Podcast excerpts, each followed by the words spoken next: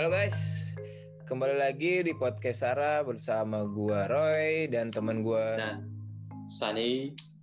Oke, jadi di sini kita akan melanjutkan pembahasan revolusi Prancis dari part 2 dan sekarang Yoi. ini part 3 akan full dijelaskan oleh Sani Yoi, untuk yoi, gua, waktunya dan kontennya langsung Aisan.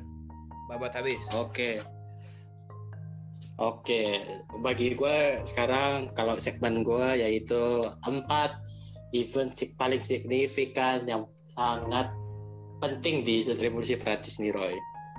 Benar tuh, San. Nah, sebagai apa penambahan info dari Roy tadi tentang Storming of Bastille, gue juga mau bahas tentang Storming of Bastille juga nih. Tapi ini kronologinya lebih lengkap lagi Roy. Dan soalnya kalau tadi tentang si Roy itu um, cuma general, rangkuman. cuma secara umum gitu Ya, backgroundnya. Oke, ini secara sejelasnya ya. lebih detail lagi. Oke, gara-gara ya si Roy udah bahas yang tadi tentang tidak efisiennya estate general terjadi ya apa habis itu golongan ketiga membuat National Constituent Assembly. Benar kan Roy? Benar. Itu bet- betul. Dan akhirnya habis itu gara-gara habis itu gara-gara te- uh, event tenis out yaitu uh, meetingnya di tenis jadi orang-orang menjadi ra- lebih radikal karena uh, Raja Louis XVI ini tidak mendukung uh, Adanya revolusi mereka inilah keinginan mereka. Mm-mm. jadi akhirnya mereka lebih radikal dan ada inisiatif yang si Roy jemput tadi Jean Paul Marat ya Roy. Iya, Jean Paul Marat. Nah itu ya provokasi untuk membuat demo besar-besaran di Storming of Bastille. Oke kita lanjut ke Storming of Bastille. Kronologinya Roy. Yuk. Ehm, kronologinya adalah akhir Jun ah, pada Juni 1789 Em, Pari- orang-orang Paris memulai inisiatif mereka untuk menggulirkan pemerintahan kepemimpinan Louis XVI yang dipimpin oleh Camille Desmoulins. Oke, San. Nah, nah dan eventnya lebih tepatnya lagi adalah Storming of Bastille ini terjadi pada tanggal 13 Juli 1789, Roy. Oke, berarti nggak nggak jauh beda ya? Ini nggak jauh beda. Soal ini ini berarti sudah di- kita bisa nampak ini sudah direncanain, Roy. Benar. Nah, eh, kira-kira habis itu terjadinya signifikan Storming of Bastille ini dikarenakan faktor pertamanya adalah eh, pemecatan General Necker. General Necker ini merupakan Kementerian Keuangan Louis XVI yang cukup terkenal karena Mm-mm.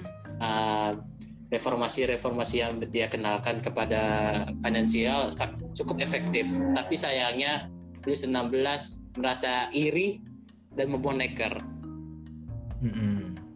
Dan Necker abis itu Necker dipecat dan berita ini menjadi viral dan orang-orang Paris sudah mulai panik dan mereka menyer- menyerbu of Bastille dengan Ya, cara mereka ambil senapan ah, penjara Bastille mereka ambil senapan meriam dan lebih habis itu ah, tentara-tentara Prancis yang menjaga di situ juga ikut demo juga Roy Hmm, jadi gabung tuh ya? ya jadi eh, apa jadi eh, orang yang asli jaga benteng itu jadi bingung mau nembak yang mana satu nih Hmm. Benar, benar, benar. Karena emang udah Ya. nyampur nih kan? Iya ada nyampur dan terjadilah pembantaian besar-besaran Roy. Di situ jadi perang semuanya. Nembak-nembak apa meriam. Jadi orang Paris sama tentara saling tembak-tembakan. Jadi itu huge impact tapi hasilnya seperti Roy tadi bilang kalau governor siapa tadi Roy? Lupa gua. Gubernur eh karena namanya agak repot. ya ramai lupa. Gubernur de Launay. Nah, Governor Terenai dieksekusi sebagai pertanda kalau benteng Bastille itu sudah dikuasai. Benar. Dan itu adalah uh, debut pertama revolusi Prancis yang cukup terkenal dan itu sebagai ikonik yang sangat di apa digemari oleh apa orang-orang Prancis sampai sekarang, sekarang ini, Roy. Benar itu emang ikonik kepahlawanan gitu ya. Nah, tapi Roy, impactnya dari uh, uh, penyerangan Be Bastille ini, mm -hmm, yaitu uh, kekuasaan Louis XVI menjadi kurang loh, yang berarti absolute monarki sudah tidak ada. Dan kelas ketiga mempunyai sekarang mempunyai kuasa untuk berpolitik, Roy. Hmm, jadi emang setelah itu tuh uh, mereka jadi ini ya lebih hak-haknya hmm. itu menjadi ada gitu. Iya. Okay, dan dan absolut monarki sudah tidak ada dan artinya republik apa republik apa negara Prancis pada zaman pada masa itu menjadi constitutional monarki. Hmm, seperti tuh. Inggris seperti Inggris sekarang inilah. Benar, benar, benar. Oke. Okay. Dan kita ke lanjut ke event yang kedua yaitu uh, pelarian ke Ferenc. Apa itu Apa ini pelarian, pelarian Ferenc? Oke, okay, pelarian Ferenc ini cukup cukup unik dan uh, cukup unik sih Roy. Soalnya uh, ini adalah usaha King apa Raja Louis 16 untuk coba lari dari Paris dari hmm. Prancis untuk menyelamatkan dirinya daripada orang-orang radikal dari kelas ketiga ini. Dia tuh nah, pas kaburnya itu sendiri atau bersama keluarga san? Ah dia kaburnya sama keluarga Roy. Hmm, ya kan, lanjut, jadi, kan kan jadi kelihatan ya Roy. Benar benar. Lo kalau dia kalau mau kabur kan lu raja nih ya lu harus cabut sama diri lu dulu dah. Hmm tapi emang habis itu orang-orang orang-orang entar entar lain lagi. Soalnya lu doang raja nih. Iya tapi kan kalau sekiranya habis itu keluarganya itu juga gede juga kan. Jadi kalau bisa dibaratkan empat mobil lah. Empat mobil. Ya Jadi zaman dulu naik, naik kuda tuh ya? Iya naik kuda. Oke lanjut San. dan dan kenapa faktor kenapa King Louis ini lari dari Paris? Dikarenakan satu Roy. Eh, ada dua faktor satu karena masalah keagamaan. Waduh, sangat sensitif tuh. Apa ya? Tenang, tenang. Masalah keagamaannya ini gara-gara um, uh, agama Kristen pada zaman itu pendetanya dilantik secara di voting. Mm -hmm. Bukan dari pengetahuannya dia, dari pengha apa dari pembelajaran dia, dari apa hasil magangnya dia tidak ya. di voting jadi dari apa konstitusional monarki. Hmm. Jadi kan jadi ini bisa diibaratkan kalau pendetanya itu kan bisa bisa jadi radikal. jadi agak yeah. ilmu agamanya ilmu agamanya sedikit tapi ilmu politiknya tinggi jadi yeah, nggak ada gitu jadi karena emang bisa jadi tuh uh, pesanan atau titipan ya iya makanya jadi kayak yeah. kayak jadinya sebenarnya propaganda lah Iya, kalau zaman sekarang nitip itu uang, zaman dulu mungkin nitip atau nyelipin roti. Iya, nyelipin roti gitu. Iya, nyelipin naikin nomor uh, gitu. Waduh, waduh, waduh. Bukan satu atau dua. Nah, Lanjut. Ini dikarenakan uh, kenapa pendeta, kenapa pelantikan pendeta ini digunakan karena pada zaman pada selepas Stormy Bastille National Constitution, National Constitution Assembly membuat uh, undang-undang yaitu Civil Constitution of Clergy. Apa tuh, Sen? Yang Constitution of Clergy itu adalah uh, perubahan signifikan uh, kuasa oleh pendeta untuk pendeta. Yang seperti gue bilang tadi, pendeta ya tadi dilantik secara voting, bukan dari skillnya atau ilmu pembelajaran tentang agama tersebut Roy. Iya iya iya. Nah sekarang dua ya masuk ke faktor kedua yaitu tentang King Louis baper. King Louis baper. Serius, King Louis, serius, serius, ini King Louis baper gara-gara. Apa tuh baper itu? Gara-gara uh, dia gara-gara absolut monarki nggak ada. Mm-hmm. Habis itu demo besar-besaran terjadi terus. Habis itu dia nggak bisa ngontrol kontrol situasi tersebut uh, jadi skill problem solvingnya kurang Roy. Emang. Jadi dia merasa tidak berguna jadinya. Iya, jadi emang uh, yang kayak kita bilang tadi san personality dari King Louis ini tuh lemah gitu dan dia Iya, mudah jadi- terpengaruhi Jadi dia kayak rasanya anjir, gua kayaknya nggak bisa mimpin negara ini, kayak gue cabut lah. Ya. jadi baper tuh ya cabut Kayak- lah live live Ah, baper live, cabut lah yang kok, yang kok. Live. Antar Iya, antar live. gue minta bantuan Australia, Austria lah untuk kembaliin lagi. Mm-mm. jadi mereka Nah. cabut cabut itu untuk meminta bantuan dari negara Austria ya Dan situ kita dan situlah terjadi fakta apa pelarian Louis 16 ke Ferenc. Tapi semasa pelarian itu King Louis tertangkap. Oleh itu Roy, gara-gara penangkapan ini reputasi King Louis menjadi tidak uh, populer antara kelas ketiga sama orang-orang Constitution Assembly itu Roy. Jadi mereka jadi hilang kepercayaan lah kepada King Louis ini. The King Louis oke tadi kan Iya. lu ngebahas eh, Raja Hmm. Louis ini kabur Iya cabut. nah setelah dia kabur tuh gimana tuh Setelah dia kabur, Mm-mm. oh dia kabur. Dia setelah dia kabur, dia kan dia kabur. eh, dia kan ketangkep tuh kan. iya Kedapatan sama ke apa? ketang- ketangkep Gara-gara ketawa, ketahuan sama penjaga situ kan. iya Dita, diseret dia. iya karena kan dia ngakunya apa orang Rusia ya Dia orang Rusia. sedangkan tuh Vodka vodka. Dia ngomongnya vodka vodka ya ya lah ketangkep anjir.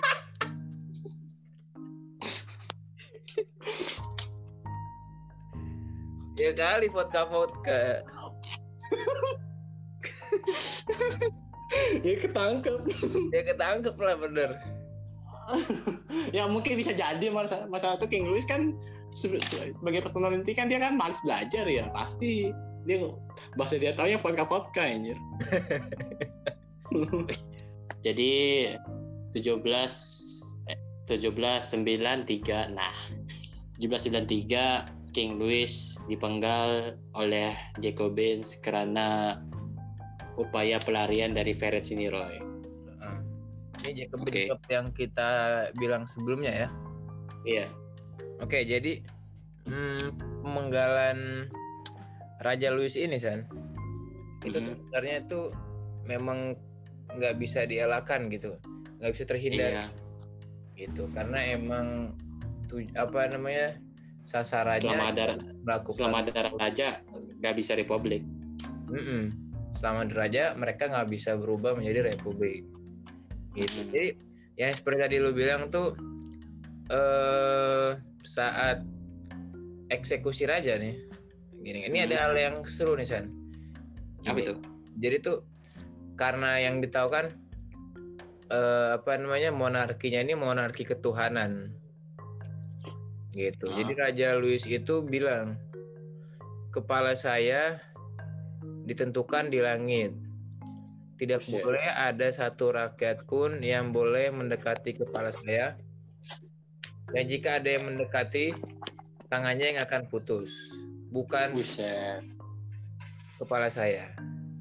Gitu. Ujung-ujungnya ya kepala dia juga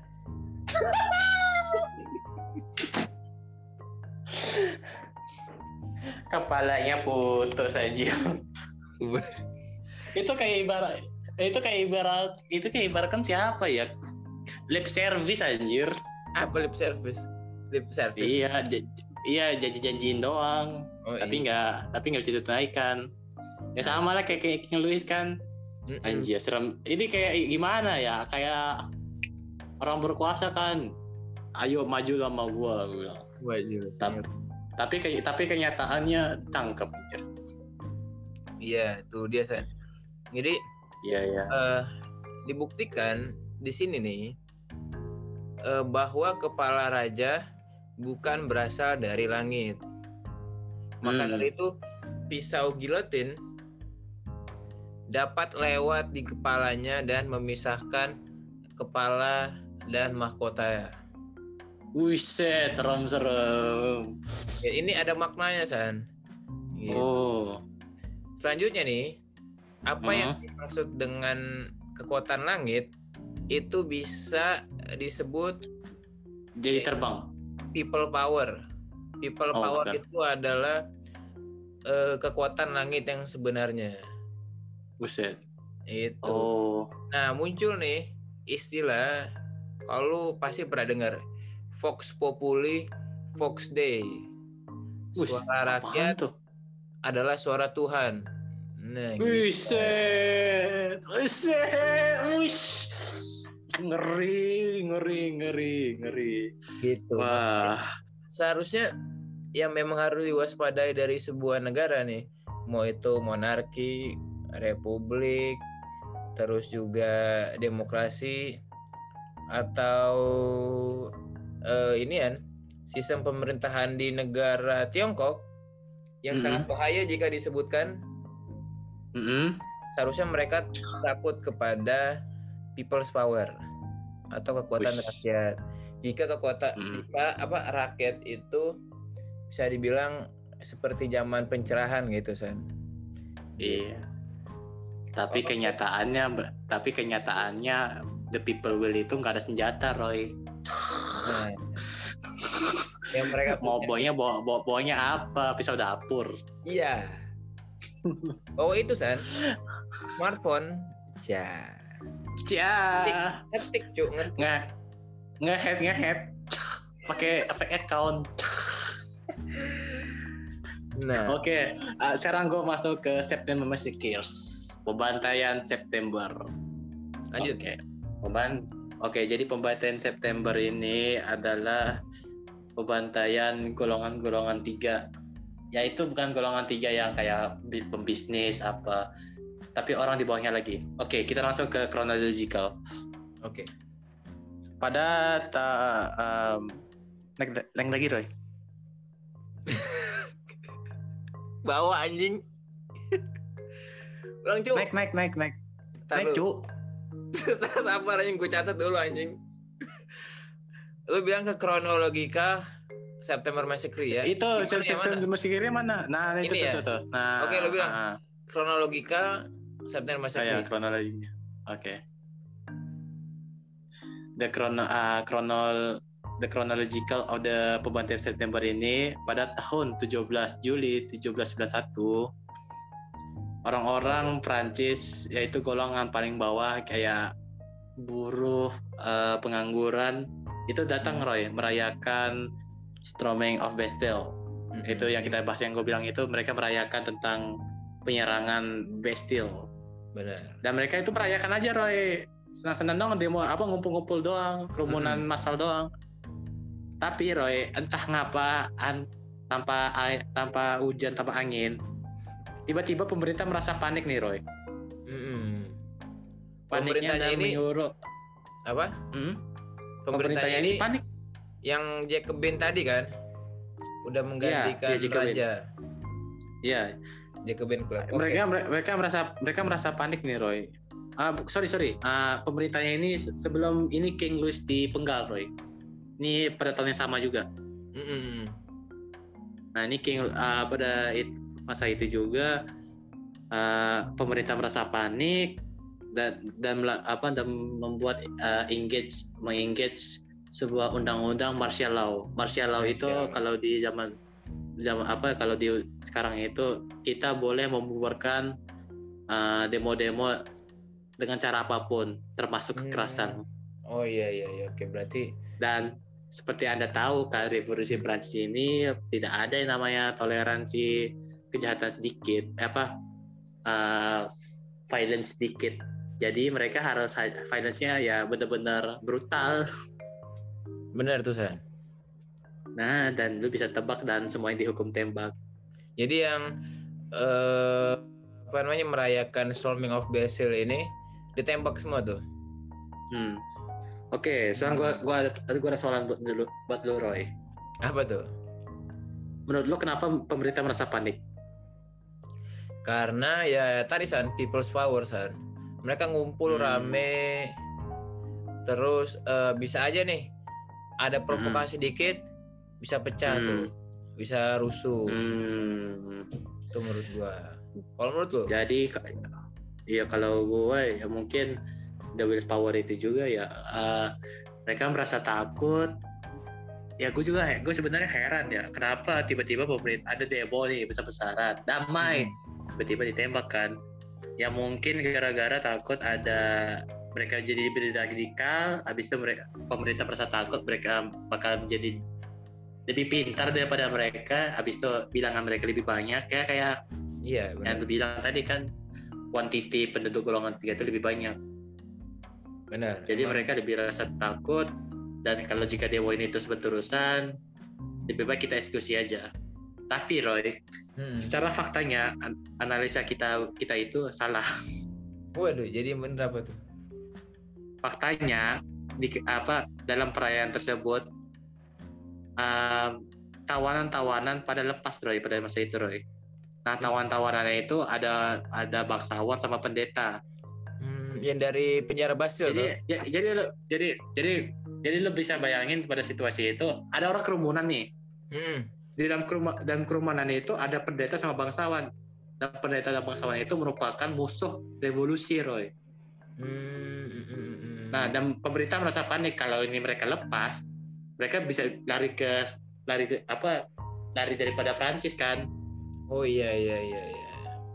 nah inisiatif dan uh, inisiatif secara respons pemerintahan Prancis dan uh, National Constitution Assembly ini menembak semua kerumunan itu Roy secara massal Oh jadi berarti mereka pengen sebenarnya tuh mengeliminasi bangsawan atau pendeta, tapi dibabat Nah. habis semua tuh.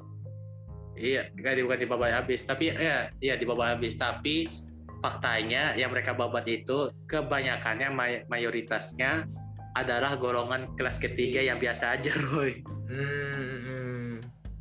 Dan secara nah, number sekitar 1.100 orang hingga 1.400 orang terbunuh. Itu golongan Waduh. ketiga loh. Itu golongan ketiga tuh. Itu Hmm, hmm. pada satu pada masa tiga jam orang mati kayak gitu semua loh. Gue heran nih bisa. Emang ini Prancis, revolusi Prancis ini benar-benar berdarah sekali ya.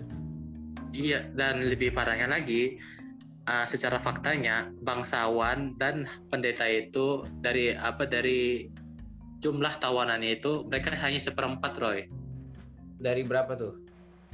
Jadi 2.600 tawanan, seperempat, Seperempat itu Jadi berarti tiga perempat. apa?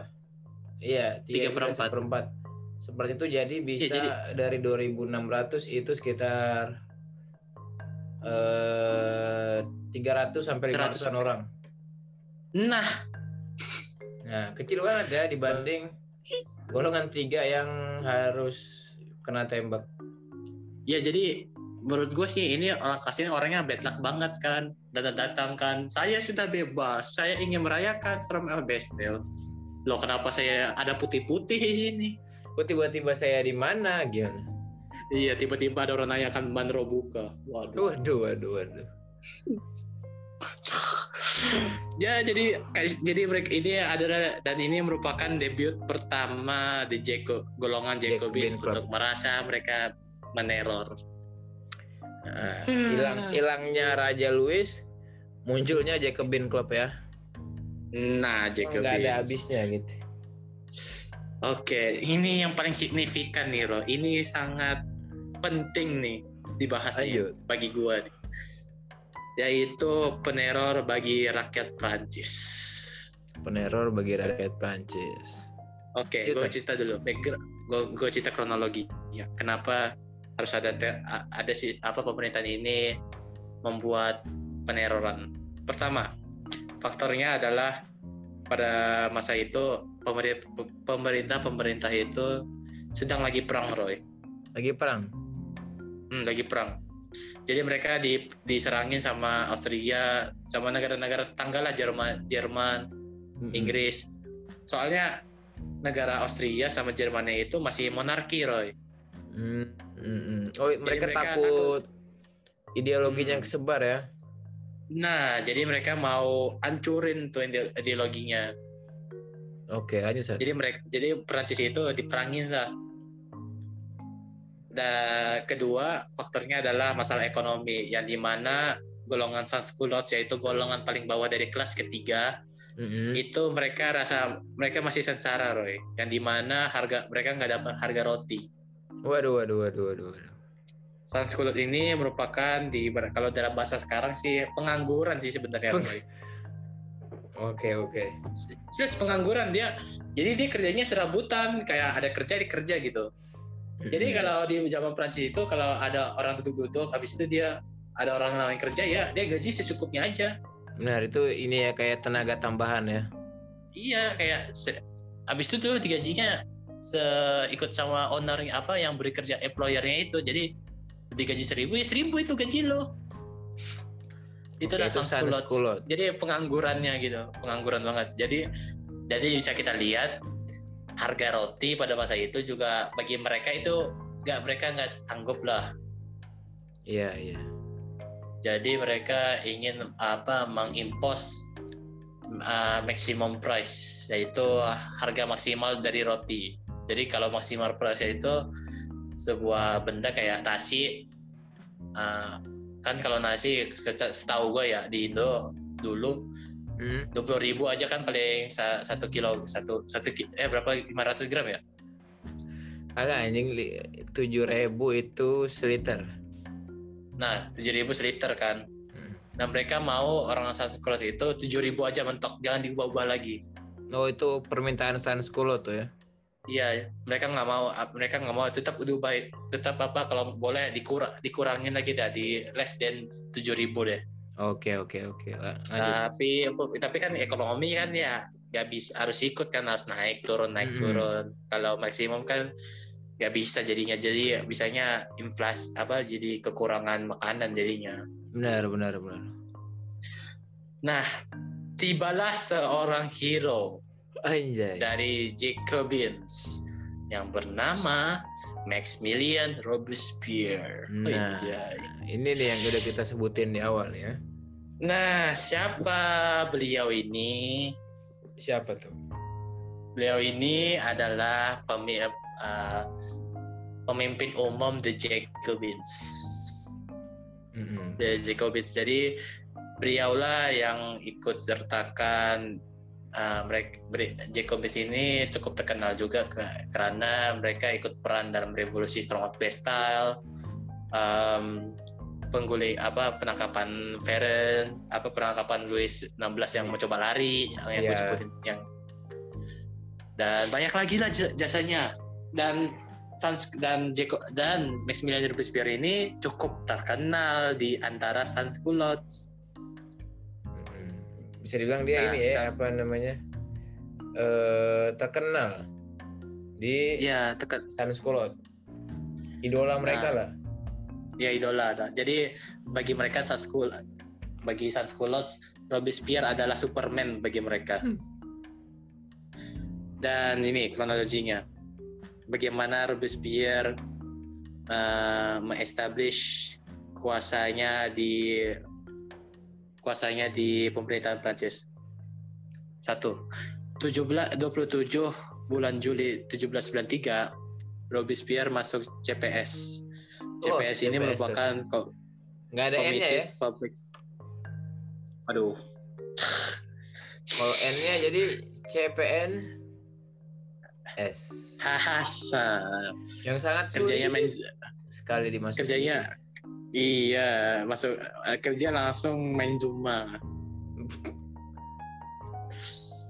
Bagi mus bagi tretan muslim kata tretan muslim katanya mereka main Zuma cukup seru sih katanya melatih melatih problem solving juga katanya sih ya. Benar benar benar. Oke lanjut ke topik Lanjut. Uh, CPS ini Committee Public Safety Committee Public Safety ini CPS ini fungsinya adalah untuk mengawasi pemerintahan Prancis yaitu untuk memboostingkan uh, keefisienan kementerian-kementerian pada di pemerintahan Prancis itu loh. Jadi kalau ada pemerintahan bikin inisiatif CPS CPS, yang ini bertindak. CPS ini yang bertindak. Eh lu udah Oke. berjanji ya, lu harus buat gitu. Mm-mm. Nah, Iya. kalau kalau lu nggak buat, lu kalau nggak buat, lu diteror dan lu di digulitin. Ya itu kepala lu dipenggal maksudnya. Ya di sana emang Oke. apa apa penggal ya. Mm. dan dan kena- dan kenapa Robespierre sangat terkenal karena Robespierre ini juga yang memperkenalkan untuk membunuh King Louis XVI Roy. Jadi dia dia yang ini ini ya. Berarti Hmm. dia yang punya ide gitu untuk mengeksekusi. Dia yang punya ide, makanya jadi dia kayak ibaratkan gue udah berjasa sama pemerintahan ini, jadi lo lo mau apa? Gue bilang, sans sekolah udah dukung gue. Jadi Oke. ya, ber- jadi ya reputasi Robespierre jadi terkenal. Nah, iya, Robespierre apa reputasinya dia itu tuh udah terkenal di golongan ketiga. dan. Iya, dan akhirnya Maximilian memimpin the National Convention, yaitu pemerintahan Prancis secara diktatorship. Mm-mm. Jadi abis King Louis yang mimpin sekarang yaitu Maximilian Robespierre. Nah, yang menjadi diktatorship. Jadi bu- buat kalian faktanya adalah sejarahnya. Uh, kebanyakan orang-orang umum merasa kalau Mussolini itu adalah orang diktator pertama di dunia. Italia Mussolini.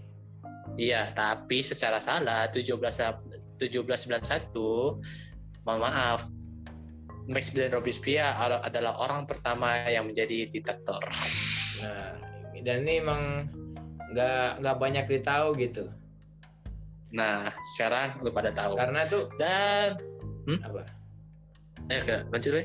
Oh ya, karena tuh yang dari Perancis itu yang paling terkenal nih dan sampai Hmm. sekarang itu ada di mana-mana orang-orang pasti tahu bukan lain yaitu Napoleon. Nah, Napoleon. Nah, Napoleon, Napoleon. belum belum.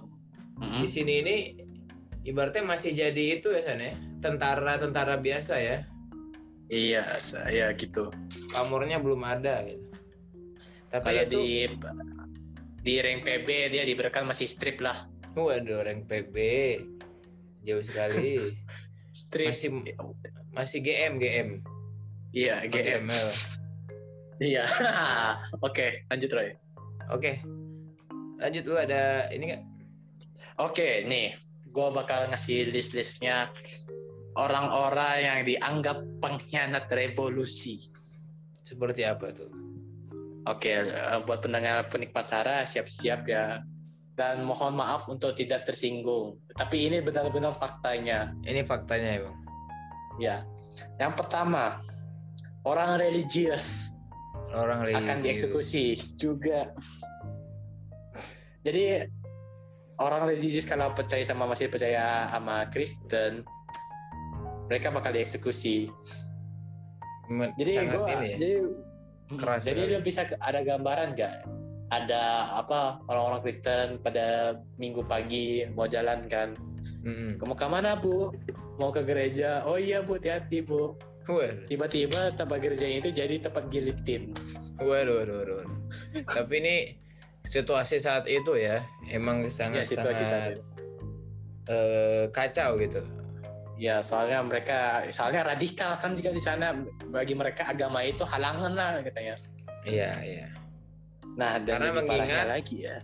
Golongan satu yang sama golongan dua ini yang semena-mena tadinya.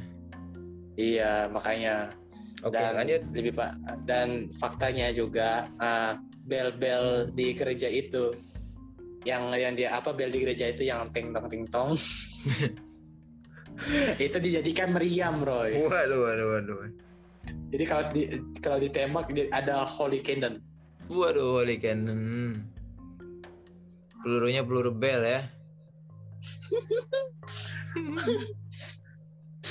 Lanjut. Ah, sama fast religious, fast-fast kayak gitu, fast-fast bunga dijadikan koin, dipecahin jadikan koin.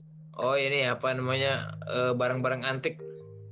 Iya, Oke, jadi properti milik properti gereja Mm-mm. dijadikan koin.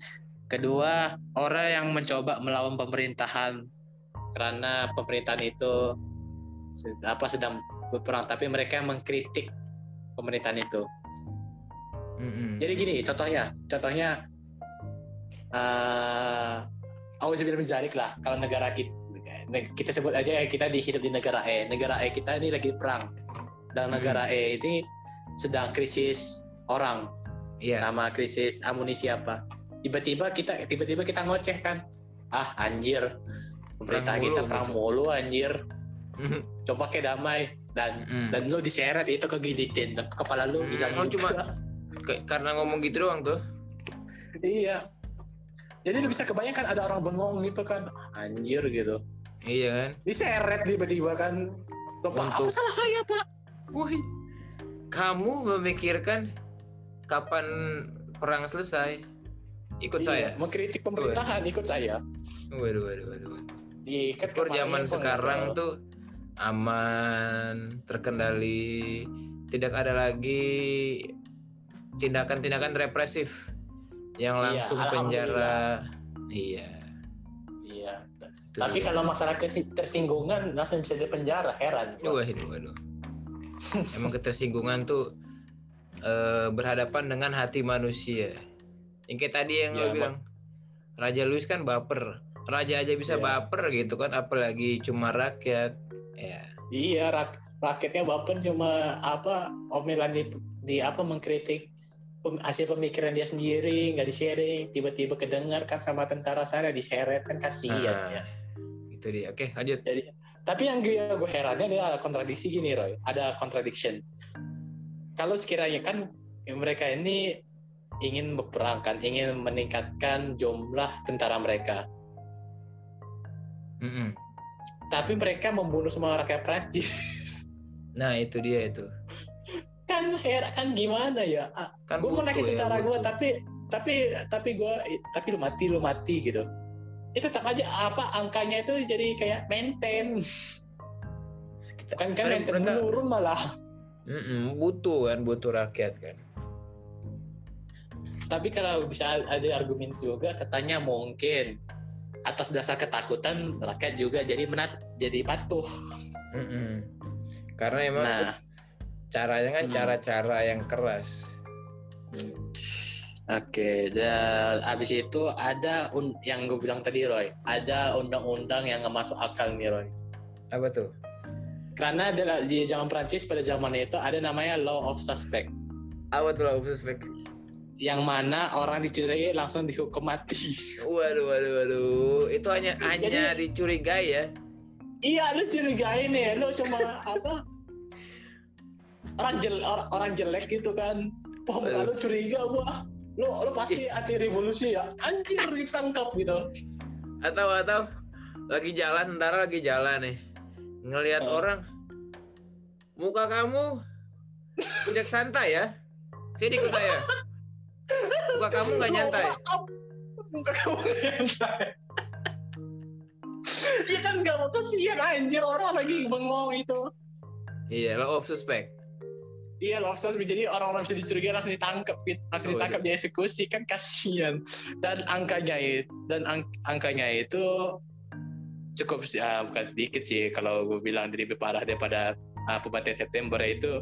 Tapi angkanya ini 60 60 orang aja, Bro, yang mati gara-gara undang-undang law of sus- suspect Mm-mm. ini. Katanya ini undang-undang untuk mengeksekusi bangsawan sama pendeta aja, Roy. Heeh, oh seperti itu. Gue kira ini mukanya nggak Iya. nyantai. Ikut-ikutan tapi ya kasihan juga tapi kan kalau ada orang benci kan bi- bisa dituduh kan kayak ada dendam Hmm. gitu lihatlah orang itu udah. udah itu udah tidak udah kulitnya tidak nampak Waduh. saya berarti saya curiga itu Lanjut, lanjut, lanjut, masuk, masuk. oke eh, keempat yaitu ini yang sangat ini keempat yaitu untuk membunuh petani Siapa membunuh? jadi eh, eh, petani juga dibunuh di sini Roy. pada Oh, eh, Mei 1794 petani semua ditembak kenapa tuh ditembak tuh? Keran- karena ada ada tiga alasan mereka membakar panen membunuh Hmm. hewan ternakan dan mereka menjadi hoarders nah, itu hoarders itu kayak apa sih namanya tuh menyimpan penimbun, penimbun, ah penimbun penimbun makanan.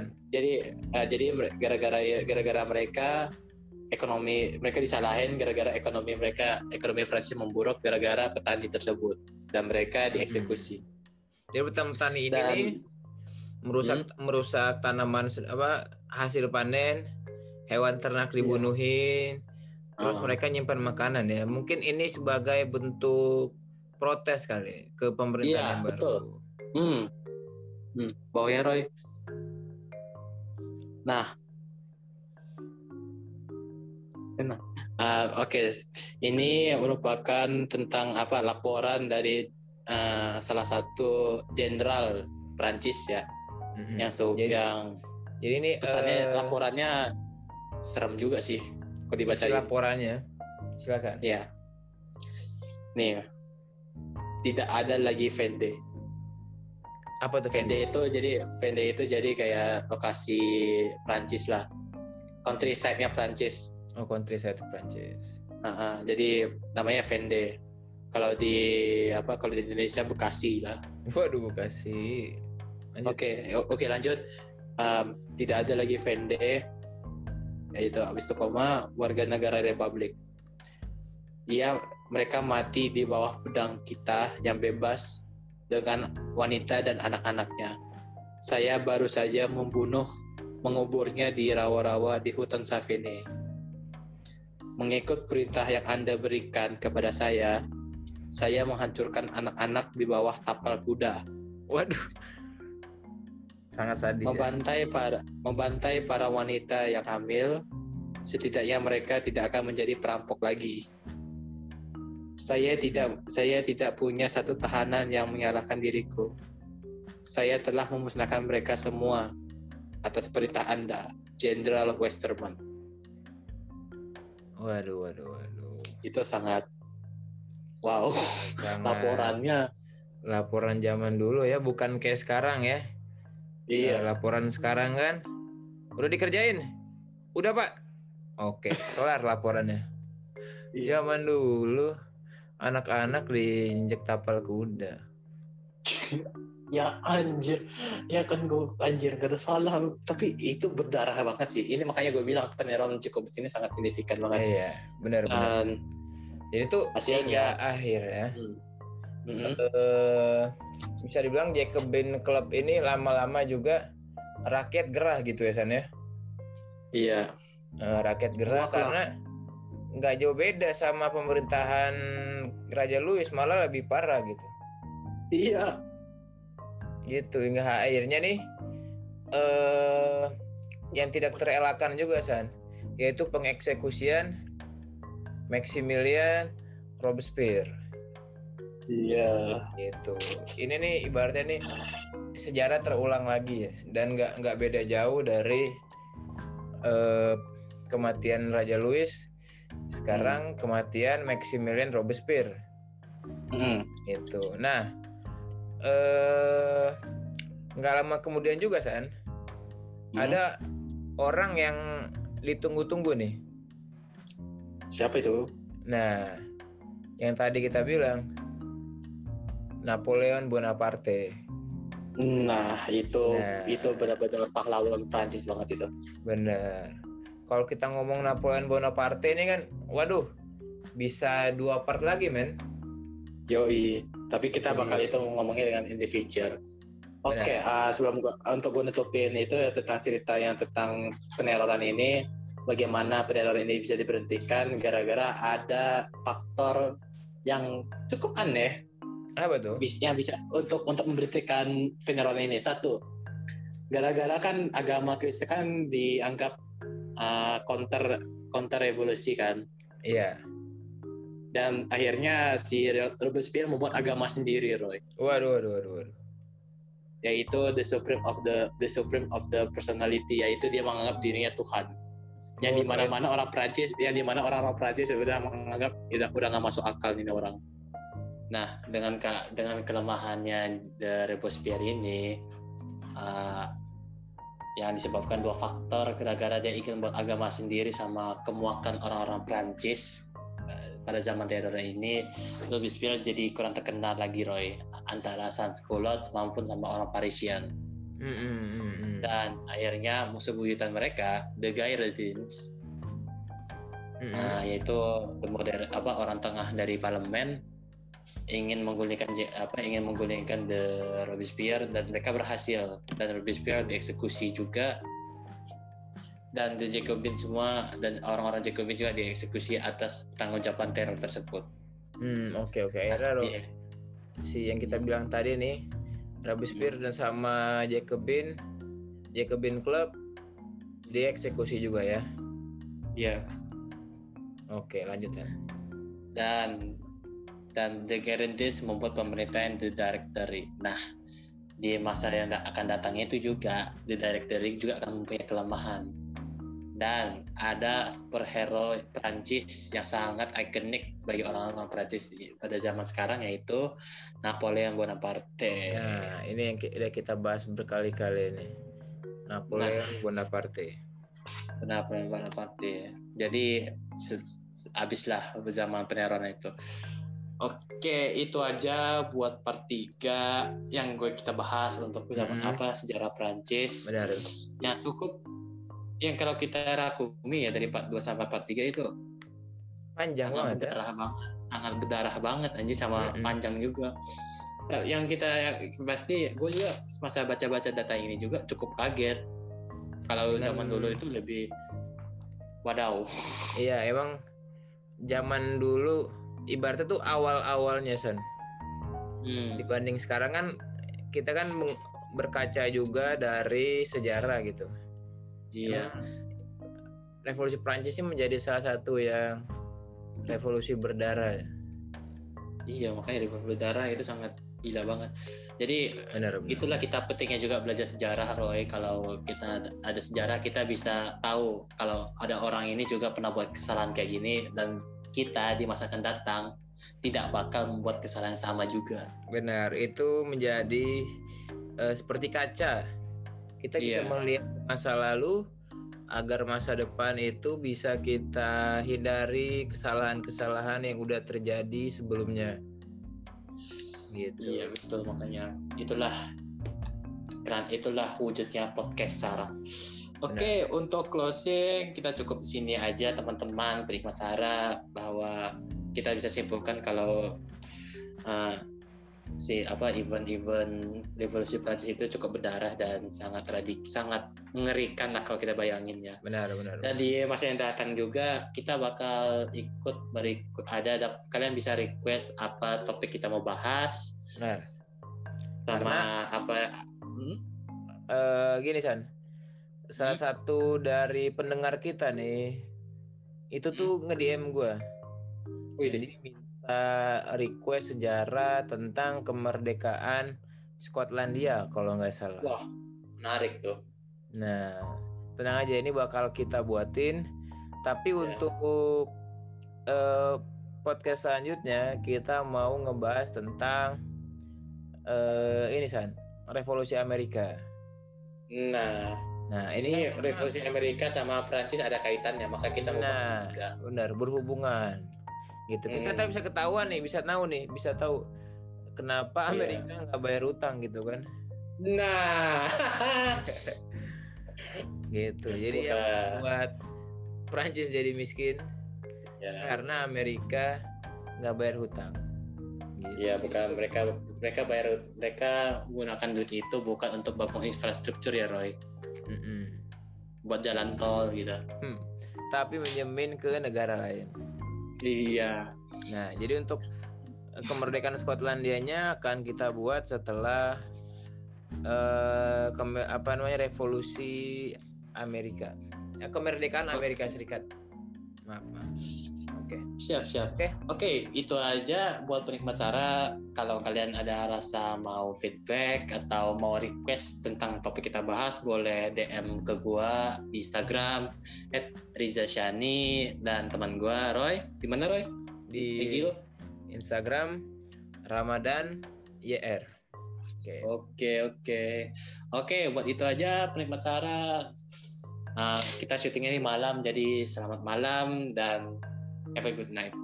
Oke. Dan Thank you gue ciao, gue Sani. Dan gua Roy. Terima kasih. Dan ciao. Bye bye.